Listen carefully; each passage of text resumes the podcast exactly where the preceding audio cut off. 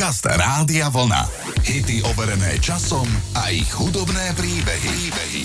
Poďme si hneď na úvod zahrať neskutočnú pecku. Ide o fantastický tanečný song Don't Stop Till You Get v podaní Michaela Jacksona. V roku 1978 si Michael premiérovo zahral vo filme spolu s Diana Ross. Film bol prepadák, ale Michael si účinkovanie obľúbil. A najmä presťahoval sa na istý čas do New Yorku. Tam objavil nechválne známy klub Studio 54, kde však hrali najlepší DJ na svete tú najlepšiu hudbu tej doby. Jackson mal 20 rokov. Vôbec ho nezaujímali celebrity vo VIP boxoch, ktorí šňúpali kokain a oddávali sa sexuálnym radovánkam. Michael sa zdržiaval blízko disjokeja a celú noc pretancoval. Úplne sa oddával tancu, ktorý tak miloval. A tam vznikol aj jeho vlastný nápad na pesničku Don't Stop Till You. Michael v nahrávke spieva Pokračuj všetkou silou a neprestávaj, pokiaľ nebudeš mať dosť. Na tieto slova zareagovala mama Michaela Catherine, ktorá si ich vyložila ako sexuálne slova. Pravda však je to, že Michael povedal, že to nie je o milostných aktivitách, ale o tom, ako tancuje vedľa DJ-a, so zatvorenými očami stráca kontrolu nad sebou samým a oddáva sa vášni pri tanci, ktorý nadovšetko miloval. Poznámka na záver. Keď v jednom období bol odvysielaný dokument, kde dnes dospelí ľudia na kameru vraveli, že ich Jackson v detstve zneužíval, tak istá časť Ameriky im uverila a začal sa vytvárať tlak prestať hrať pesničky Michaela Jacksona v rádiách v USA. Vtedy sa však ozvali DJ z tanečných rádií a tanečných klubov, ktorí povedali, že vysielanie disco hudby bez nahrávok Michaela Jacksona je nemožné. A išlo im predovšetkým o tento song. You know, I was, I was wondering, you know, if, if you could keep on because the force it, has got a lot of power and it, it makes me feel like it, it makes me feel like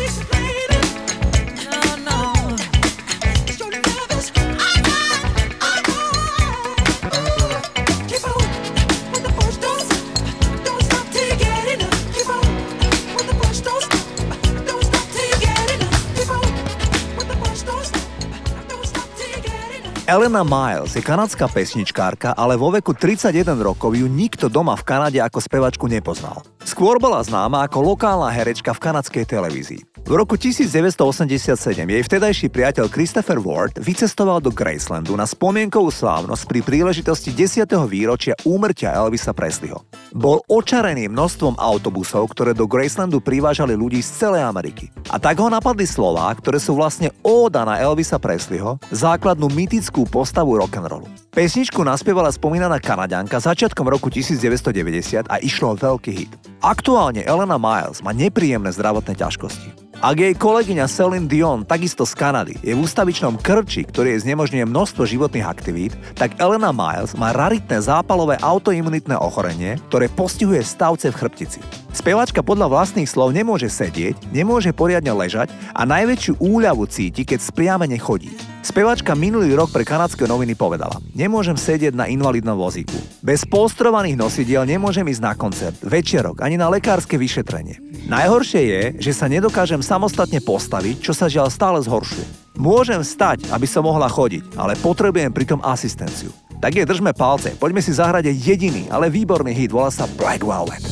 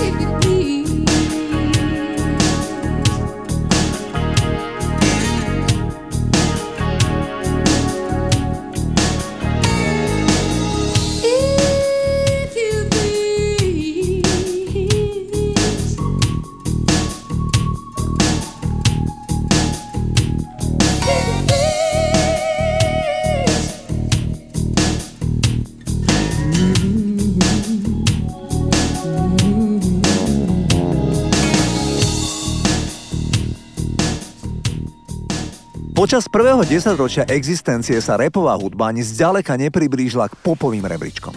Dlho sa rap ani len nepriblížil k nahrávaciemu štúdiu. Počas 70. rokov bol hip-hop výlučne lokálnym undergroundovým fenoménom.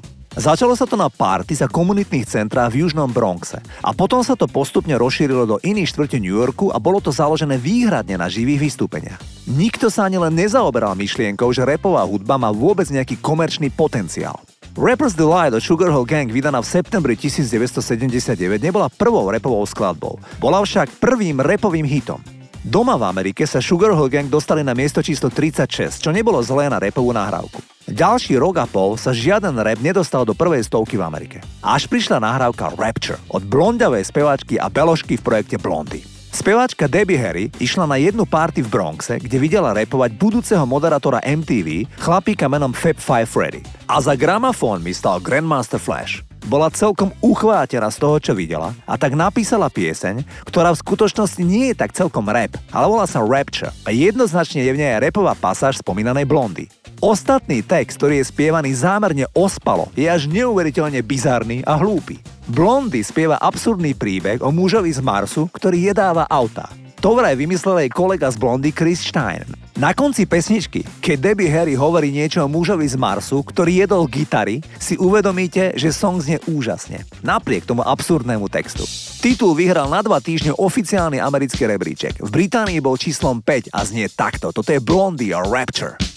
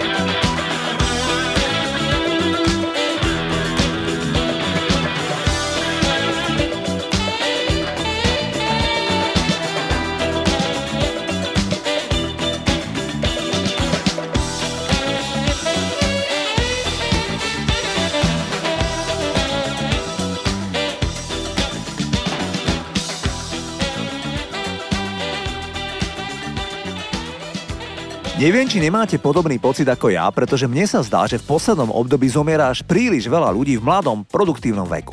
Priaznivcov populárnej hudby na Slovensku rozosmutnila správa o nečakanom úmrtí populárnej spevačky v 90. rokoch minulého storočia Barbary Haščákovej. Barbara žila dlhé obdobie v Spojených štátoch amerických, kde údajne prežívala zložité obdobie hneď vo viacerých smeroch. Jej známi vravia, že na Barbarin psychický stav sa podpísalo aj náhle úmrtie jej otca pred desiatimi rokmi. Otec speváčky bol docent a pedagóg na univerzite v Košiciach. Barbara v tom čase upadla do depresí a celkovo sa jej zhoršil zdravotný stav. A to bola speváčka naozaj v mladom veku. Jej zdravotný stav sa nevyvíjal dobrým smerom a speváčka mala problém zabezpečiť si za veľkou mlákou adekvátnu zdravotnú starostlivosť. Na Slovensku z nejakých dôvodov prísť nechcela. Barbara zomrela v meste Sarasota na Floride, v meste, kde som aj ja osobne strávil istý čas v 90. rokoch. O úmrti verejnosť informoval jej starší brat, ktorý je rovnako ako bol ich otec, vysokoškolský pedagóg. Poďme si na speváčku naozaj s krásnym hlasom zaspomínať. Keď láska príde k tebe, tak ju skús vážne brať. Keď láska príde, tak ju nenechaj vonku stať. Keď láska príde k tebe, tak skús šancu dať, možno sa ešte vráti, možno sa v diaľke stratí.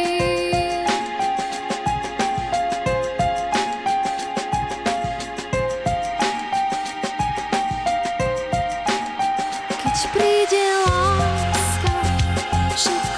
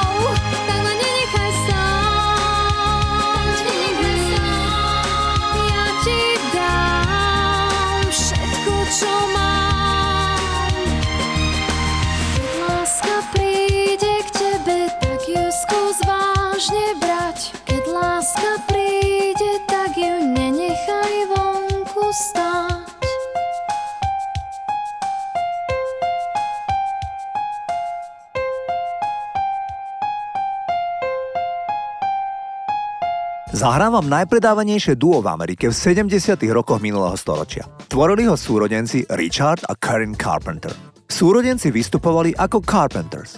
Karen Carpenter bola krásna žena s nádherným hlasom. Mala tri blízke priateľky, ktoré boli všetky z hudobného biznisu. A síce Dion Warwick, Olivia Newton-John a Petula Clark. Im mimoriadne štíhla a krehká Karen vravela, že v skutočnosti netúži po sláve, ale chce mať rodinu a deti. Karen zastávala hodnoty, ktoré dnes nie sú veľmi in. Opakovala, že sa chce starať o manžela, variť, pretože jej podľa názoru je to ženská rola a muži z jej pohľadu nemajú predpoklady na tieto činnosti.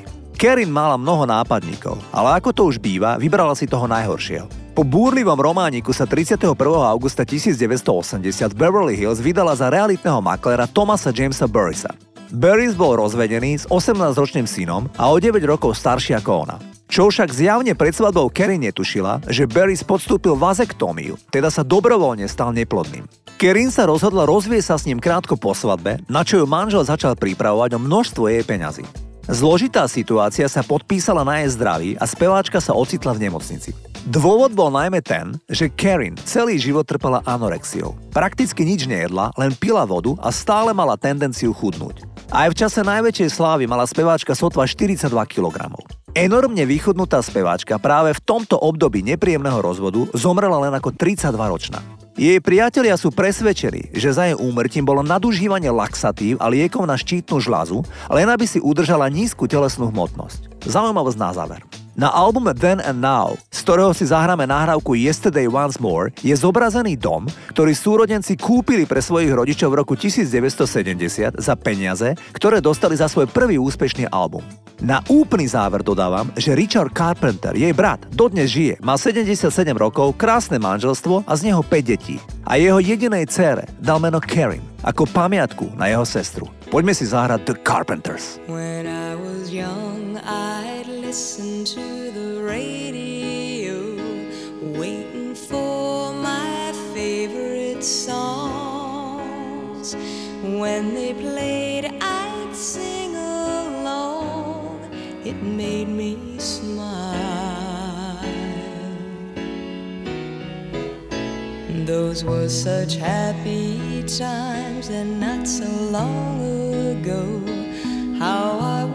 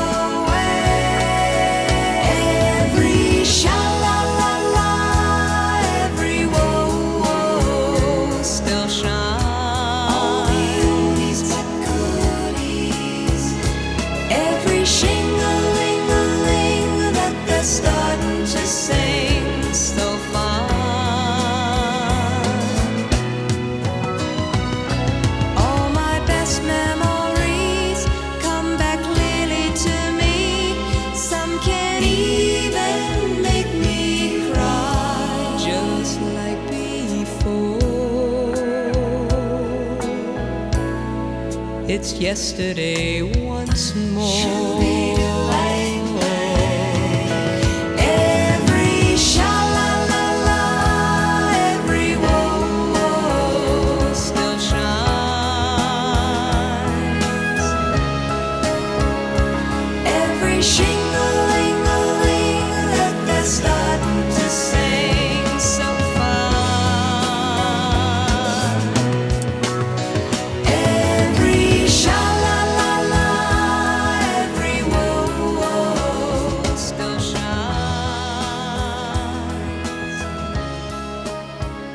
Zaujímavý príbeh má aj nahrávka Red Red Wine od UB40. Ide o prerábku staršieho hitu Nila Diamonda. Pesnička mala v Európe solidný úspech v roku 1983, avšak v Amerike nezabodovala. O 5 rokov neskôr istý hudobný dramaturg v meste Phoenix v Arizone sa rozhodol zaradiť tento 5-ročný titul do hlavnej rotácie. Odrazu začali vyvolávať poslucháči a pesničku začali iniciatívne hrať ostatné rádiostanice po celej Amerike. A predstavte si, že popularita tejto nahrávky spôsobila, že sa single Red Red Wine vyšpahal na samý vrchol americkej hitparády. 5 rokov potom, ako nahrávka vyšla. Čo sa týka textu, verzia UB40 má optimistický tón a mnohí poslucháči môžu prehliadnúť melancholický lirický text. V skutočnosti je to veľmi smutná piesen, zdôraznil Ellie Campbell, spevák UB40. Všetko je to o tom, že chlapík utopí svoj smútok v alkohole. Toto je ten song. Goes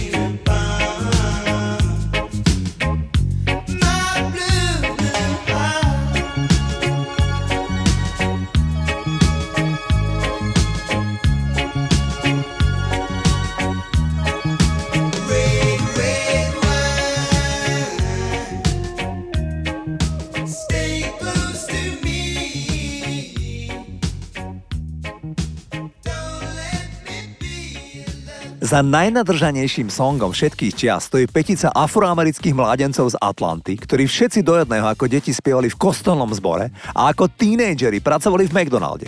A týmto chlapcom napísal R&B spevák menom Key Sweat Song, ktorý si on ani netrúfal naspievať. A tak títo mladí chlapci naspievali pesničku, v ktorej od prvého slova po posledné zvádzajú dievča.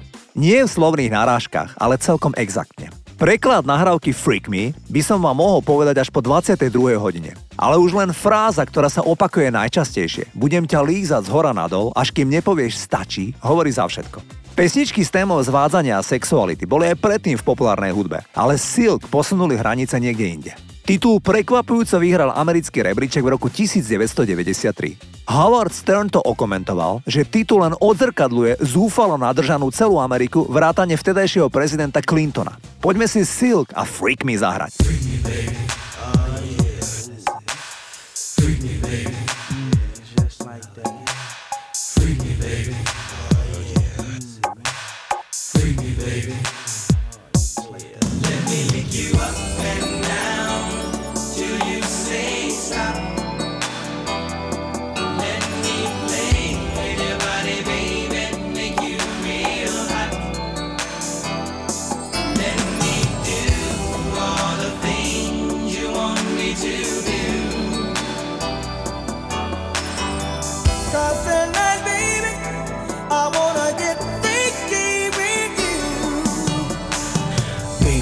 you wanna stay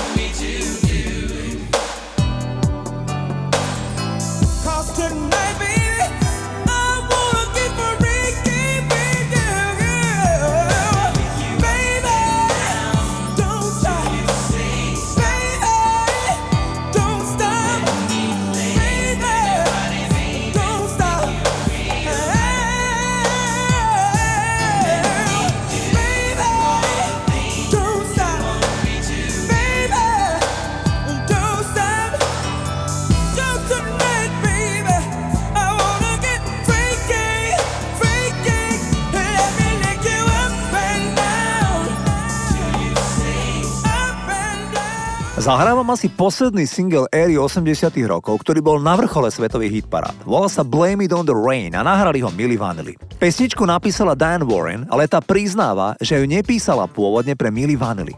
Mala na mysli celkom iných umelcov a pravdu povediac vôbec nevedela, že v Nemecku existujú nejakí Milli Vanilli. Single bol posledný úspech Milli Vanilli, lebo zakrátko sa prevalil nechválne známy podvod, že skutoční speváci v projekte Milli Vanilli sú úplne iní ľudia. Rob Pilatus a Fab Morvan odhodlali dokázať, že skutočne vedia spievať, sa presťahovali do LA a vydali v roku 1993 album pod názvom Rob and Fab. Album vyšiel v malom vydavateľstve, ktoré sa obťažovalo vytlačiť len pár tisíc kusov. Nikto sa týchto ľudí nechcel ani dotknúť. Dopadlo to totálne neúspešne. Milli Vanilli sú jediný interpret v histórii udelovania cien Grammy, ktorým bola cena odobratá. A takto znel ten ich posledný hit s názvom Blame It On The Rain. Blame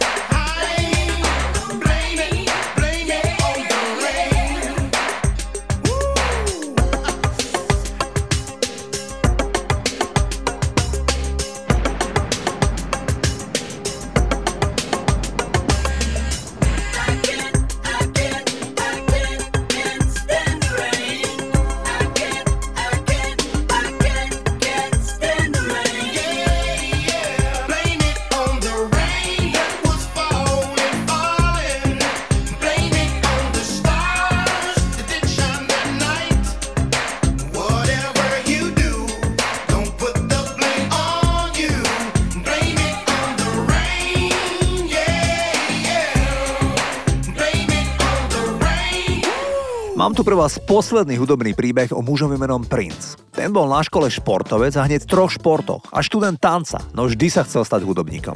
V istom okamihu v lete roku 1984 mal doma v Amerike Prince na prvom mieste single, album, ale aj film Purple Rain. To sa dovtedy nikomu nepodarilo v americkej histórii. Na albume Purple Rain je posledná deviatá pesnička nahrávka Windows Cry. Prince ju nahral a napísal za dva dní.